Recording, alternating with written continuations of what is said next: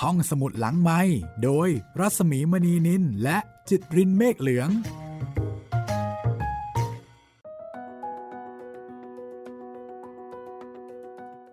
สวัสดีค่ะ EP 20 ของเจ้าเจอผีสง่าอารัมพีมาแล้วค่ะคุณจิตเรนครับ สวัสดีครับพี่หมีครับ วันนี้นะคะ จะพาไปโดนผีอำกันต่อค่ะ ที่มวกเหล็กค่ะ ใช่ ตอนที่แล้วยังไม่เจอผีเลยครับ วันนี้เลยครับอืมน่าจะเจอแน่ค่ะย้อนตอนที่แล้วสักนิดหนึ่งนะคะ EP 19 อันนั้นเป็นบันทึกของฝรั่งนะคะๆครับพันตรีไซเดนฟาเฟน น่าจะเป็นชาวต่างชาตินะคะที่มาทำทาง มาทำงานที่นี่ ก็น่าจะมีหลายคนนะใช่ อย่างเช่น ที่คุณจิตรินได้อ่านเมื่อครั้งก่อนนะคะ เป็นอะไรนะชาวเดนมาร์กใช่เอครัลบ A.L. ราเบก Rabeck ใช่ไหมใช่ครับเออค่ะ ก็มาเจ็บป่วยล้มตายที่ดงพญาเย็นค่ะ แล้วเดี๋ยววันนี้นะคะ จากดงพญาเย็นก็จะมาเจอเจอกับผีอำที่มวกเหล็กค่ะแล้วหลังจากนั้นกับคุณจิตริน ร่างคนดำทะมึน ที่ศาลาหน้าบ้าน คือไม่สามารถที่จะวิเคราะห์ได้ว่าเอ๊ะตกลงเป็นใคร มาอย่างนี้นี่ คนหรือผีผมก็กลัวครับ จากนั้นนะคะ จะมีเรื่องหลวงพ่อท่านไม่พูดด้วย อันนี้แปลกครับ คือถ้าเป็นหลวงพ่อท่านไม่พูดด้วย มาเป็นประโยคประมาณเนี้ยผมเดาว่า เอ๊ะหรือว่า มันจะเกิดอะไรกับหลวงพ่อหรือเปล่า เพราะว่าท่านไม่พูดด้วย แล้วทำไมท่านถึงไม่พูดด้วย เกี่ยวกับเรื่องผีตรงไหนใช่ไหมครับ เอาละค่ะ จากบันทึกของพันตรีไซเดนฟาเฟนแล้วนะคะ เป็นเรื่องราวของปี 2461 ค่ะ ปีนั้นเนี่ยมันเป็นปี 2502 นะคะ ก็ประมาณ 40 ปีมาแล้วค่ะ ประมาณร้อย105 ปีปีเลยนะ ใช่ครับ จากดวงพญาไฟ กลายเป็นดงพญาเย็น มีถนนมิตรภาพผ่านดง ป่าใหญ่ก็กลายเป็นทุ่งโล่งนะคะครับมีเกษตรกรหนุ่มๆสาวๆขี่รถทำไร่กันคลึกครื้น นั่งรถไฟไปมวกเหล็กเนี่ย ป่าก็ไม่ได้ทึบเหมือนสมัยก่อนนะคะ ลุงแจ๋วบอกว่ารถก็ไม่ต้องพ่วงฉุดถึงสองหัวจักรรถดีเซลคันเดียว ก็พ่วงวิ่งปลอดแล้วล่ะ แล้วก็ที่สถานีมวกเหล็ก ก็ยังมีหลุมศพของ A.L. r a b e k เช่นสมัยโน้นค่ะ แล้วก็พวกสิงสาราสัตว์ก็หนีผู้คนชาวไร่ขึ้นไปอยู่บนเขาใหญ่หมดสิ้นแล้วนะคะ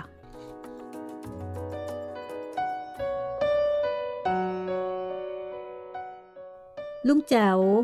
เริ่มต้นในเรื่องผีอำเอาไว้ หลังจากที่จบบันทึกการเดินทางของ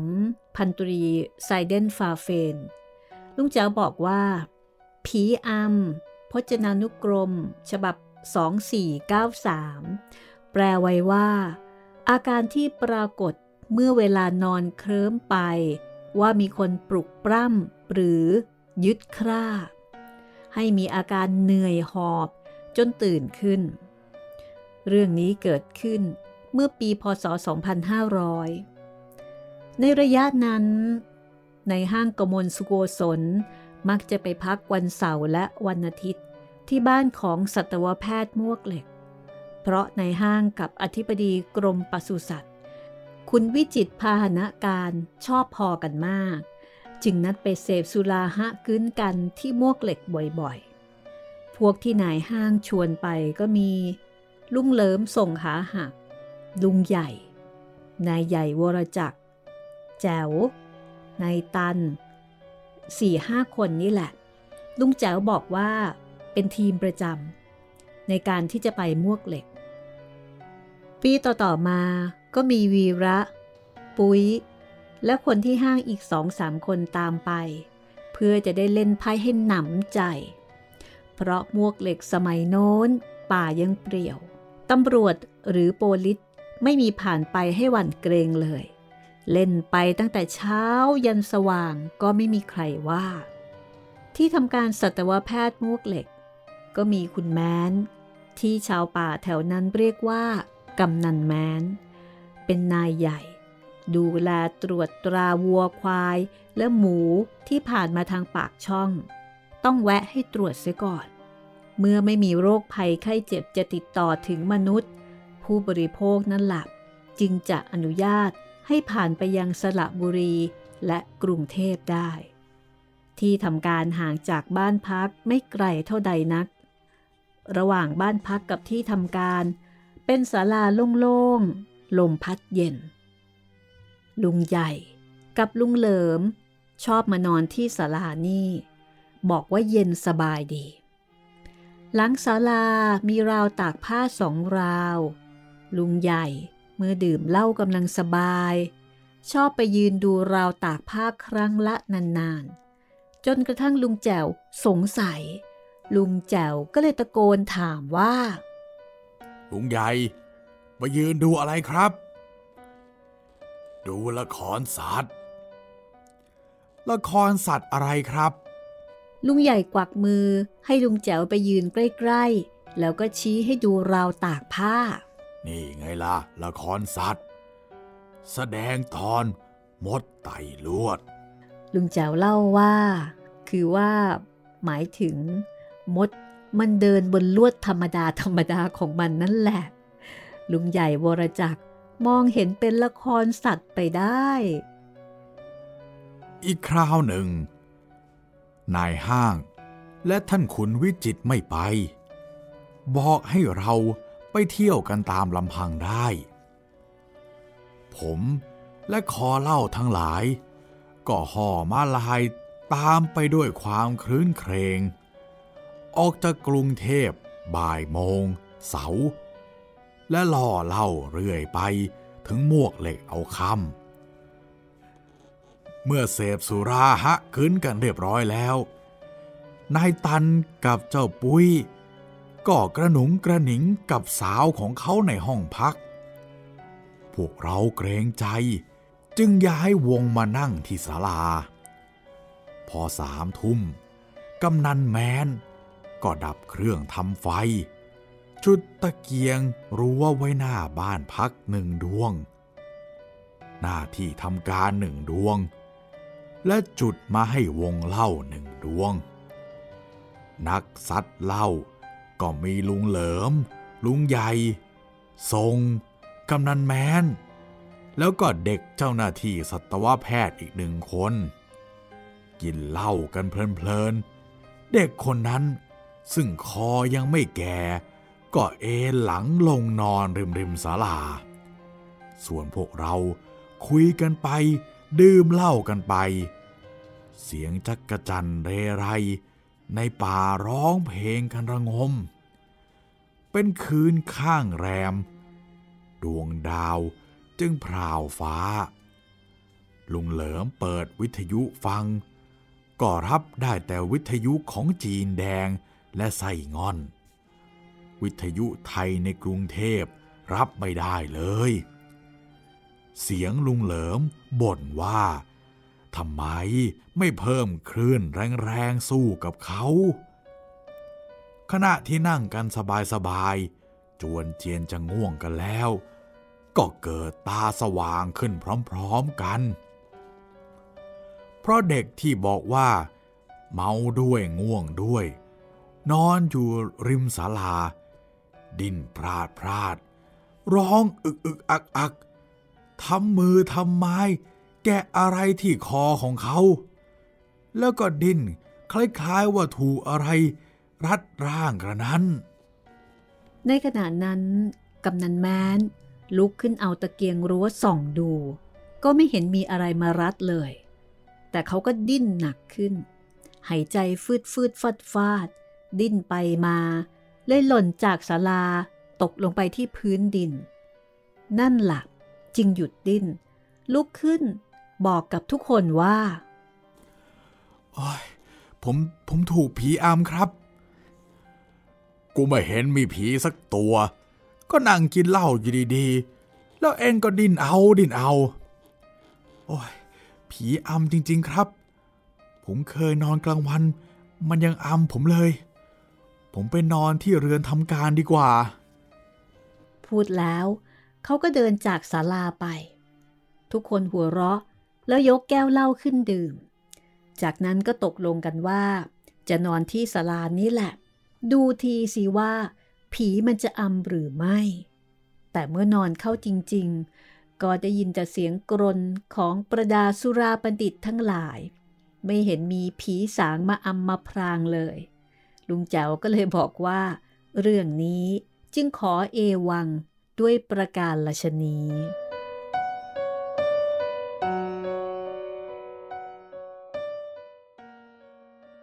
โอ้โหโดนผีอำตอน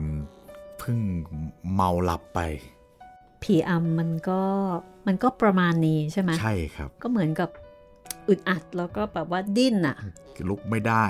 อะไรประมาณนี้เออใช่ แต่ว่าก็ก็ไม่ได้มีอันตรายอะไรครับ แค่รู้สึกอึดอัดแล้วก็นอนไม่หลับ อันนี้ใครที่เคยมีประสบการณ์ผีอำนะคะ น่าจะเข้าใจ น่าจะนึกออกเลยล่ะ แต่ถ้าเกิดว่าคนที่ไม่เคยเจอผีอำก็ฟังแล้วก็อาจจะไม่รู้ว่าจะกลัวไปทำไม ครับ เพราะไม่เคยเจอ แต่อย่าเจอเลยเนาะ ใช่ น่าจะอึดอัด เจออะไรอำก็ไม่ดีครับ เจอคนอำก็หงุดหงิด เอาละทีนี้ มานี่เลยดีกว่าค่ะ ร่างคนดำทะมึนที่ศาลาหน้าบ้านค่ะ ผีแน่ๆหรือว่า หรือว่าไม่ใช่ผี เป็นร่างคนจริงเออ นั่นน่ะสิๆครับฟังเรื่องนี้กันเลยนะคะ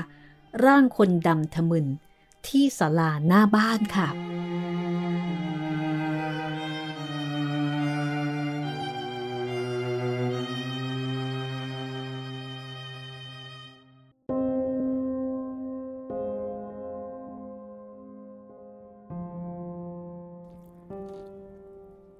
สถูปศักดิ์สิทธิ์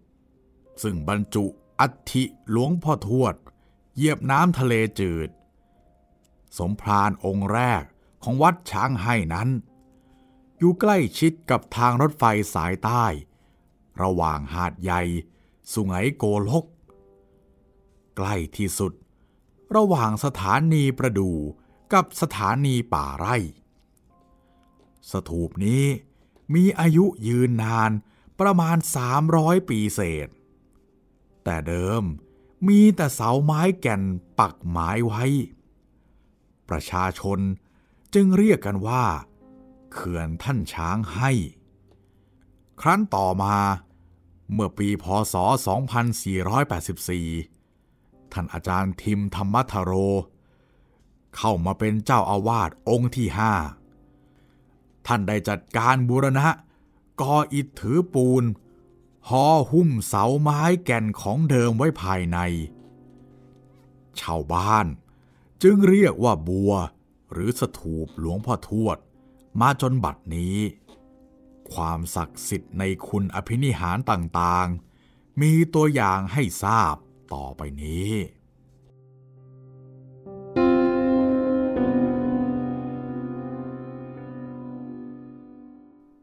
หลวงพ่อทวดโกรธทหารญี่ปุ่น สมัยสงครามโลกครั้งที่สองมาก ครั้งนั้น ทางการทหารญี่ปุ่น ได้เอารถไฟสายใต้ของไทยทั้งขบวน ไปใช้ทำการขนส่งสัมภาระเข้ากรันตัน เพื่อโจมตีสิงคโปร์ รถไฟขบวนนี้ ต้องแล่นผ่านหน้าวัดช้างให้ไปตามราง ซึ่งอยู่ใกล้กับเขื่อน หรือสถูปอยู่ทุกวันทุกวัน ต่อมาในเดือนมกราคม 2485 เวลาประมาณ 15 นาฬิกา รถไฟขบวนนี้แล่นกลับจากสุไหงโกลก ถึงหน้าวัด หัวรถจักรเคียงขนานตรงสถูปพอดี ทันทีนั้น เหตุการณ์อัศจรรย์ที่ไม่มีใครพบเห็นก็ปรากฏขึ้น คือรถไฟทั้งขบวนนั้น ติดตรึงอยู่กับที่ จะเคลื่อนต่อไปอีกไม่ได้ เครื่องจักรคงเดินอย่างปกติ ล้อเหล็กก็หมุนอยู่บนรางเหล็กในที่เดิม เกิดมีความร้อนมากขึ้น มีประกายไฟแดงพราวไปทุกล้อ ขบวนนั้น เร่งเครื่องอยู่สักครู่ พนักงานหัวจักรและทหารญี่ปุ่นจนปัญญา จึงหยุดเครื่องฟรีล้อไว้ จากนั้นก็ถอยหลังไปประมาณหนึ่งกิโลเมตร ก็เร่งเครื่องเต็มที่เดินหน้ามาใหม่อีก พอหัวรถจักรเทียบสถูปในที่เดิม ขบวนก็หยุด ล้อหมุน ฟรีประกายไฟแวบวาบอย่างเดิม รถขบวนนี้จึงแล่นถอยหลังเดินหน้า อยู่จนใกล้ค่ำก็ผ่านไปไม่ได้ ชาวบ้านใกล้เคียงมายืนดูความอัศจรรย์ครั้งนี้อย่างล้นหลาม ท่านเจ้าอาวาสก็จะยินเสียงรถไฟดังลั่นอยู่หน้าวัด แต่ท่านก็ไม่ได้สนใจ จึงไม่ได้ออกมาจากกุฏิมาดูเหมือนใครอื่น แต่เวลาใกล้ค่ำแล้ว เสียงรถไฟยังเล่นกลับไปกลับมาอยู่ที่เดิม ท่านนึกสงสัยว่า ทหารญี่ปุ่นมาทำอะไรอยู่หน้าวัด จึงลงมาจากกุฏิแล้วก็มาดูกับเขาบ้าง เมื่อปรากฏแก่สายตาของท่านว่า หัวรถจักรแล่นติดอยู่ตรงสถูป ทุกครั้งที่ถอยหลังไปแล้วแล่นกลับมา ท่านจึงนึกว่าคงเป็นอภินิหารของหลวงพ่อทวดแน่นอน ท่านจึงเดินไปใกล้สถูป แล้วนึกในใจว่า ถ้าหากหลวงพ่อทวด ลงโทษยึดขบวนรถไฟนี้แล้ว ก็ขอให้ยกโทษ ปล่อยเขาไปทำงานตามหน้าที่เถิด เขาเป็นพวกนอกศาสนา ไม่รู้จักอะไร อย่าถือโทษเขาเลย อธิษฐานจบ รถขบวนนั้นก็แล่นผ่านไปได้เป็นปกติ และในคืนนั้นเอง ท่านสมภารนอนเคลิ้ม พอใกล้จะหลับ ก็ได้ยินเสียงคนแก่ พูดที่ข้างหูว่า ไอ้พวกนี้มันดูถูกพวกเรา มันข่มเหง เอารถไฟของเราไปใช้ ดีนะ ที่มีลูกๆอยู่บนรถสองตัว ไม่เช่นนั้น ก็จะผลักให้ตกลางทั้งขบวน กูจะไม่ยอมให้มันเอาไปใช้เป็นอันขาด ท่านสมภารก็ไม่ทราบว่าอะไรคือลูกสองตัว ต่อมา อีกเจ็ดถึงแปดวัน มีชายสองคนมาหาท่านที่วัด ขอถวายตัวเป็นสิทธิ์ และเล่าให้ฟังว่า เขาสองคนเป็นพนักงานหัวรถจักร วันที่ขบวนรถไฟติดอยู่ที่หน้าวัดนั้น เขาเป็นคนไทยสองคนที่อยู่บนรถ นอกนั้นเป็นทหารญี่ปุ่นหมด จึงทราบกันว่า ลูกสองตัวของหลวงพ่อทวด คือคนไทยขับรถจักรสองคนนี้เอง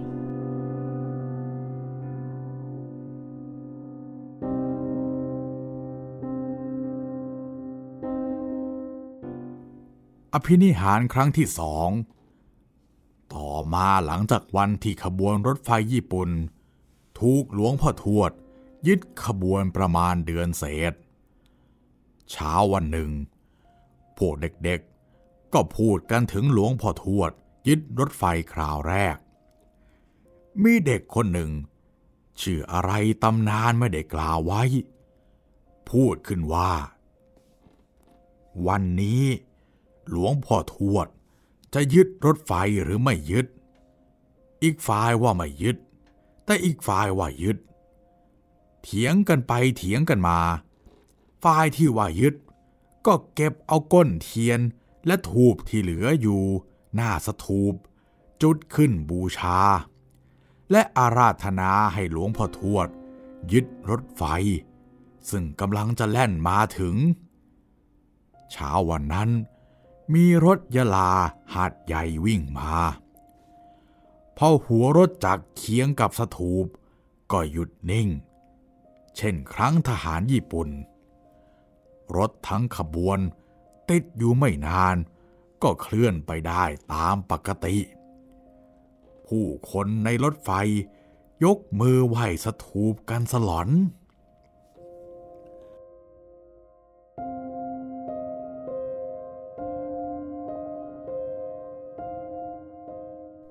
อภิธิหารครั้งที่สามพระอธิการยิ้ม หลวงพ่อแดง พระภิกษุ สำนักวัดแป้นอำเภอสายบุรีจังหวัดปัตตานี ได้พากันไปวัดช้างให้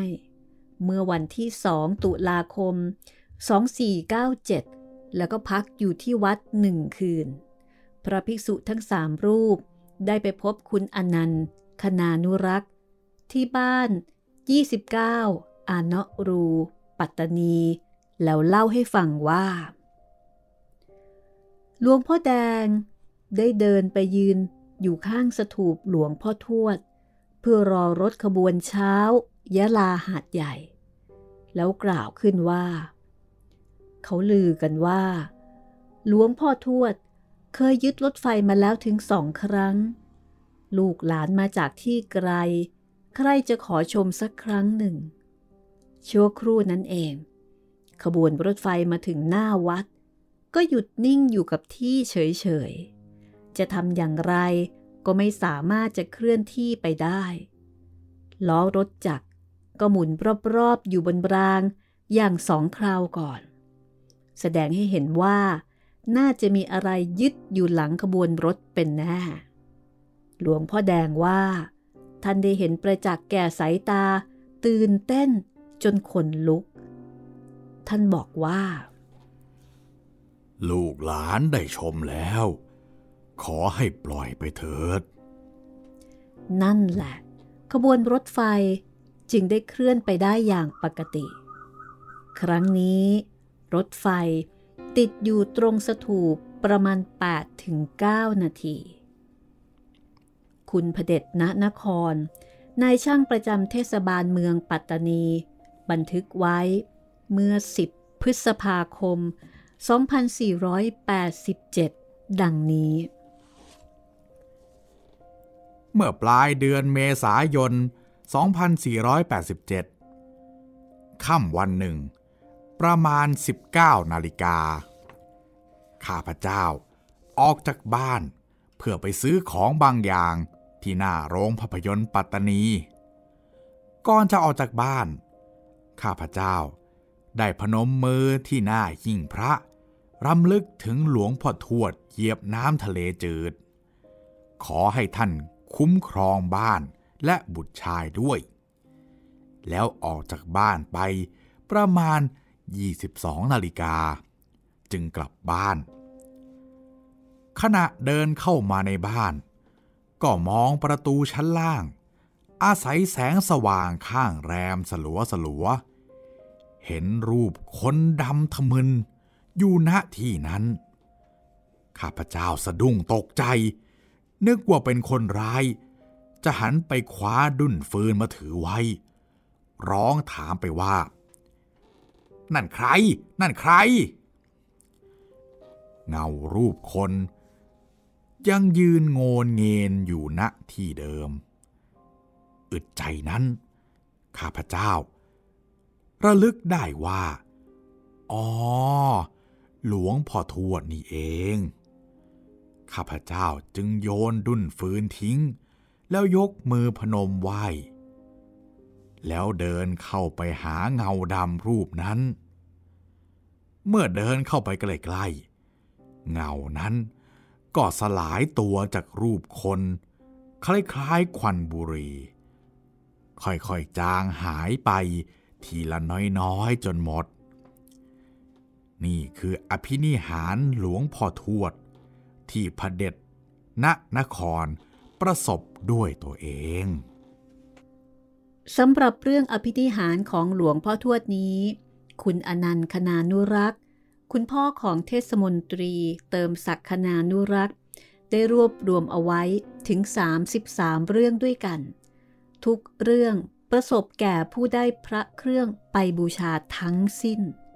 มีหลักฐาน ลงวันที่และนาม ของผู้ประสบอภินิหารเรียบร้อย ลุงแจ๋วได้มาหนึ่งเล่ม ลุงแจ๋วบอกว่าได้มานานแล้วละ่ะ เดี๋ยวนี้ก็ยังเก็บไว้เป็นอันดี ลุงแจ๋วเล่าว่าได้พระเครื่องหลวงพ่อทวดองค์แรก ด้วยไมตรีของคุณถนอมศักดิ์วงเล็บปีเตอร์โกวิทวานิชองค์ที่สองได้ในฐานะกรรมการงานบันเทิง องค์ที่สาม จากมือคุณอนันต์ องค์ที่สี่ได้จากเสด็จพระองค์ชายกลาง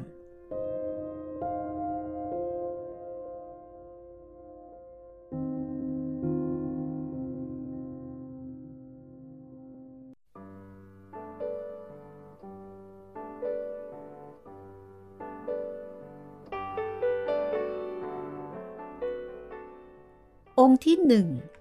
ลุงแจวได้มาประมาณกลางปี 2503 ตอนนั้นยังไม่ได้ย้ายบ้านจากซอยสุวรรณสวัสดิ์ทุ่งมหาเมฆ พอได้มาก็เชิญท่านไว้บนหิ้งพระบูชา ไม่กล้าห้อยคอติดตัวไปเหมือนใครอื่น เพราะลุงแจวอ่านอภินิหารดูแล้ว ท่านเหมาะสำหรับทหารมากกว่าพลเรือน และพลเรือน ที่แต่งเพลงเช่นลุงแจ๋วนั้น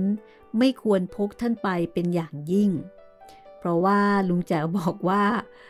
เเป็นคนไม่ตรงต่อเวลา เพราะถือว่าเวลาคือความทุกข์ และเป็นคนชอบดื่มสุราค่ะ ลุงแจ๋วใช้คำว่าละเลียดสุรา เพราะเห็นว่า สุรานั้นคือความสุข หลวงพ่อทวดท่านจึงไม่เหมาะกับคนอย่างลุงแจ๋ว ลุงแจวก็เลยเชิญหลวงพ่อทวด ไว้บนหิ้งพระบูชา ตั้งแต่นั้นเป็นต้นมา จนกระทั่ง ลุงแจวย้ายมาอยู่ที่ซอยเทพพนมทุ่งบางกระสอ เมื่อมาอยู่บ้านนี้ ลุงแจวปลูกศาลาไว้ต้อนรับเพื่อนคอเดียวกัน ซึ่งมีอนันต์ชรัตอารี มานะ ซึ่งเป็นเพื่อนที่มาแทบทุกเสาร์ ตามมาเป็นเพื่อนกินเหล้าอยู่เสมอ ชรัตเห็นลุงแจวจุดตะเกียง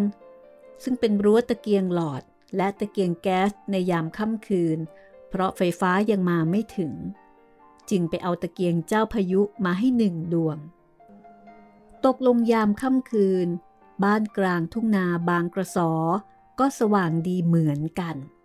และชรัตคนนี้แหละ ได้แนะนำให้รู้จักกับหมอดีเรก เซนสิริวัฒนา เพื่อนของเขาซึ่งประจำอยู่ที่โรงพยาบาลโรคปอด เผื่อว่าหลานๆเจ็บไข้ได้ป่วยยังไง ก็จะได้ช่วยกันตามประษา หมอมีลูกน้อง ชื่อแปะ จุน เฉลียว และอื่นๆ ต่างก็พิสมัยศาลาหน้าบ้านของลุงแจวว่างจากราชการเมื่อไหร่ เป็นหาปลาหากบ มาทำกับแกล้มกินกันที่สลาหน้าบ้านเสมอ เดือนตุลาคม ปีพศ 2504 ผมเป็นกรรมการบันเทิง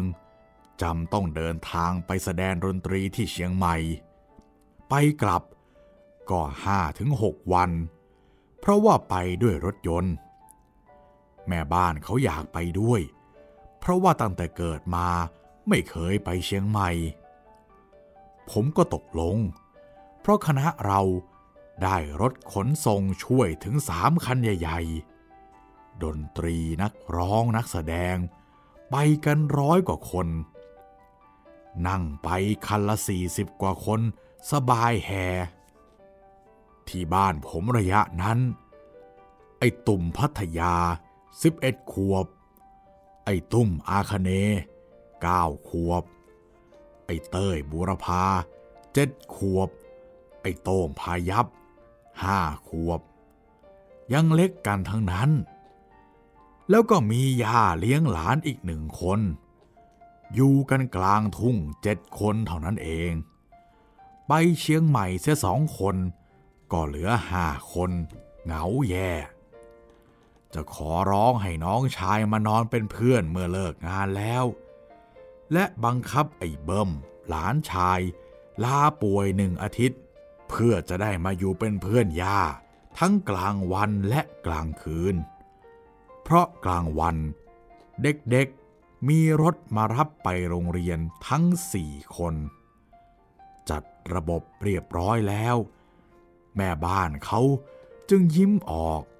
เตรียมตัวไปเมืองเหนืออย่างเป็นสุข หลังจากที่อุ้มท้องลูกๆ มาถึงสี่พระนอ ไม่ได้ไปไหนเลย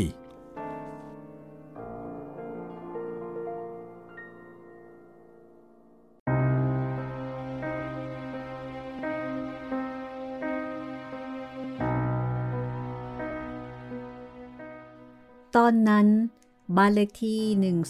109 ของลุงแจ๋วอยู่สุดซอยเจ็ด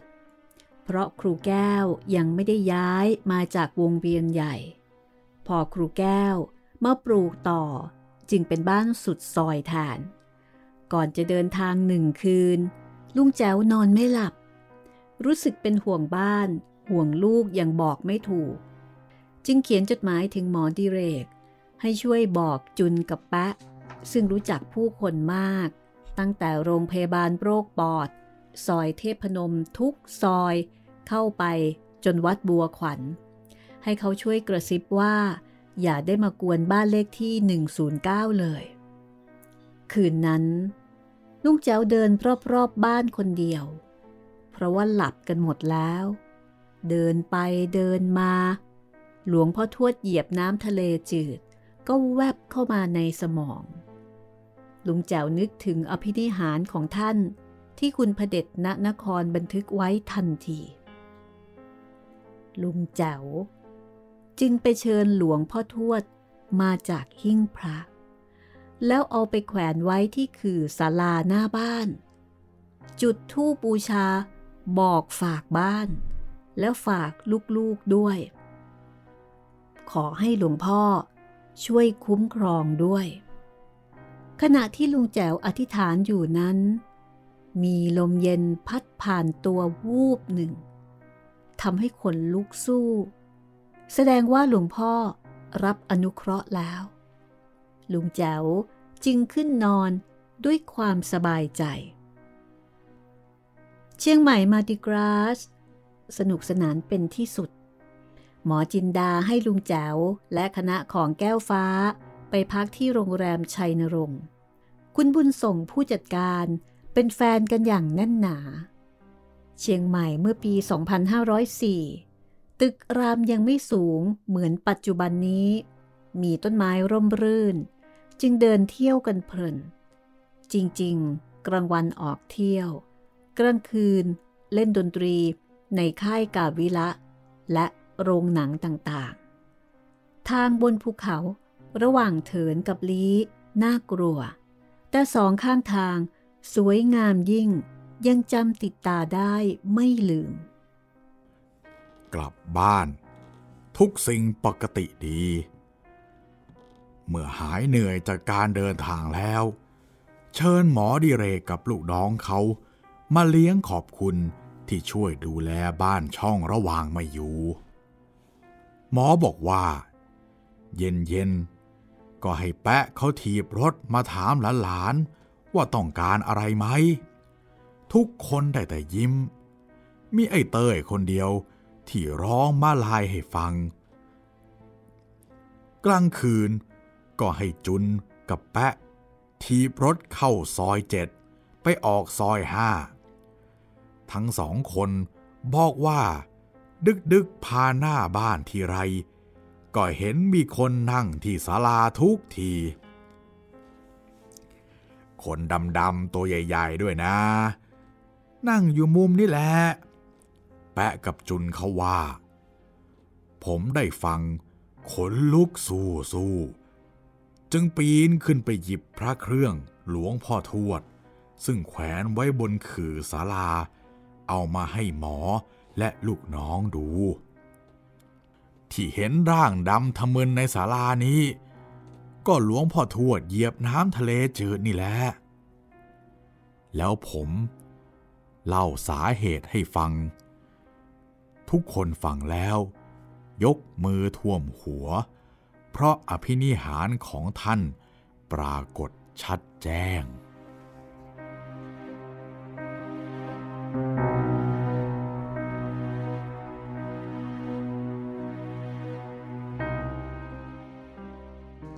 เรื่องนี้เดาไม่ถูกเลยทีเดียวนะคะครับ เป็นความขนลุกด้วยความปิตินะคะใช่นึกว่าจะเป็นเรื่องน่ากลัวนะครับ แต่อ๋อไม่ใช่ค่ะ เป็นความขนลุกด้วยความรู้สึกแบบอุ่นใจ โดยเฉพาะถ้าเป็นลุงแจ๋ว เพราะลุงแจ๋วท่านเป็นห่วงบ้าน เป็นห่วงลูก เป็นห่วงภรรยา โอ้โหค่ะ ไม่ทราบว่ามีใครที่เคยเจอเหตุการณ์อะไรทำนองนี้บ้างหรือเปล่านะคะ ครับผม เขียนมาเล่าให้เราฟังบ้างก็ได้นะคะ ครับผมใช่ครับ เขียนกันมาได้นะครับ พวกประสบการณ์แปลกๆ หรือว่าจะพีพีเนะผีคะผีมูมูๆหน่อยก็ได้นะครับ เขียนมาได้เลยนะครับค่ะทางแฟนเพจ Facebook ไทย PBS Podcast หรือว่าส่งไปให้พี่หมีโดยตรงก็ทางเพจ รัศมีมณีนินได้เลยนะครับ เรื่องราวคล้ายๆกับหลวงพ่อทวดเนี่ยครับค่ะ คิดว่าหลายท่านอาจจะมีประสบการณ์ตรงนี้อยู่นะครับ ถ้าถ้ามีก็เขียนมาเล่าให้เราฟังบ้างนะใช่ ผลัดกันนะครับเออเราเล่าให้ฟังหลายเรื่องละอยากฟังจากคนอื่นบ้าง อยากฟังบ้างใช่อ่ารออ่านอยู่ค่ะครับ และนี่ก็คือเรื่อง ร่างคนดำทะมึนที่ศาลาหน้าบ้านครับ การตั้งชื่อเรื่องของลุงแจวนี่ต้องบอกว่า เหมือนกับการตั้งชื่อหนังเลยนะคะ ใช่ครับ ผู้อ่านไม่สามารถจะเดาได้ถูกเลยว่า เรื่องแบบนี้ ชื่อเรื่องแบบนี้เนี่ย จะหมายถึงอะไร เรื่องต่อไป มาเจอหลวงพ่อท่านไม่พูดด้วยค่ะ อันนี้น่าสนใจครับ มาเป็นประโยคบอกเล่าเลยทีนั่เดีนยวนะดิคือเป็นเรื่องที่เกิดขึ้นในปี 2449 นะคะ ซึ่งตรงกับรอสอ124ค่ะครับเพราะฉะนั้นไม่ใช่เรื่องแบบ ในยุคปัจจุบัน แล้วก็ไม่ใช่เรื่องในยุคของลุงแจวนะคะครับย้อนกลับไปไกลกว่านั้นค่ะ เอาเป็นว่าตอนต่อไปนะคะ EP ที่ 21 ค่ะ หลวงพ่อท่านไม่พูดด้วย แล้วหลังจากนั้นนะคะ ก็จะมีเรื่องเขารู้ตัวว่าจะต้องตาย โอ้โห ชลิตสุเสวีค่ะ ระบุชื่อคนด้วย แล้วก็ถ้ามีเวลาพอนะคะ แฟนเจอผีค่ะ ตรงๆเลย ตรงเป๊ะๆเลยใช่แต่ว่าแฟนใครนะสิครับ แฟนคลับ หรือว่า ภรรยา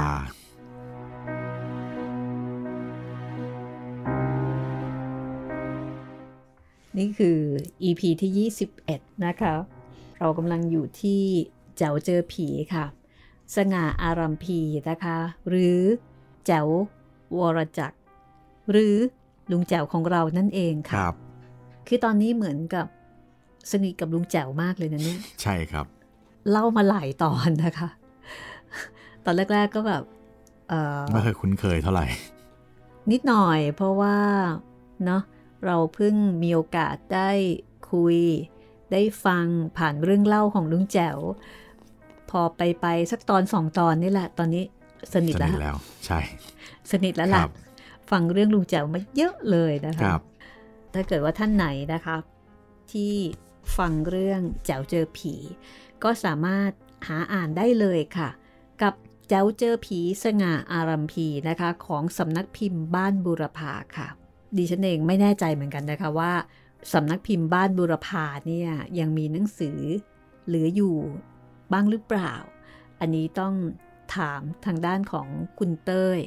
ซึ่งก็เป็นลูกชายของลุงแจ๋วนี่แหละค่ะอ๋อที่ลุงแจ๋วจะเรียกว่า ไอ้เต้ยใช่ไหมใช่ครับ ก็คือคุณเต้ยบูรพาเนี่ยแหละครับค่ะเลยเป็นสำนักพิมพ์บูรพาใช่ไหมครับพี่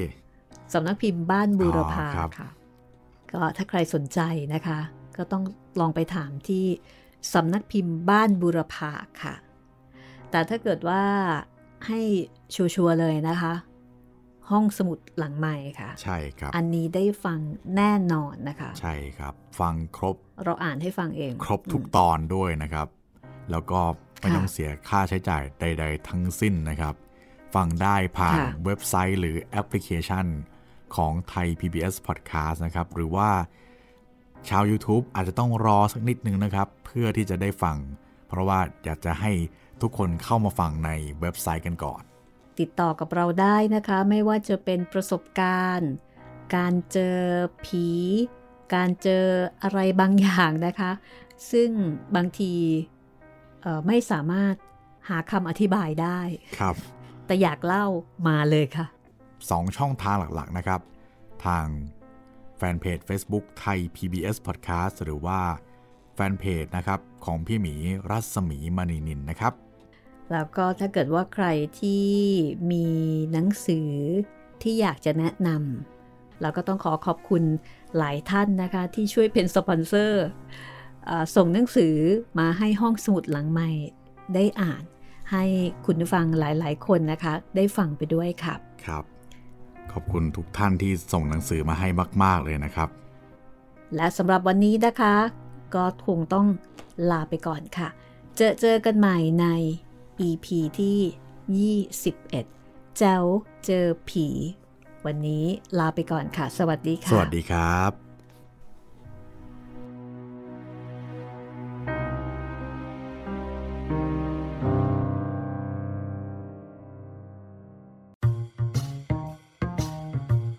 ห้องสมุดหลังไม้โดยรัสมีมณีนินและจิตรินเมฆเหลือง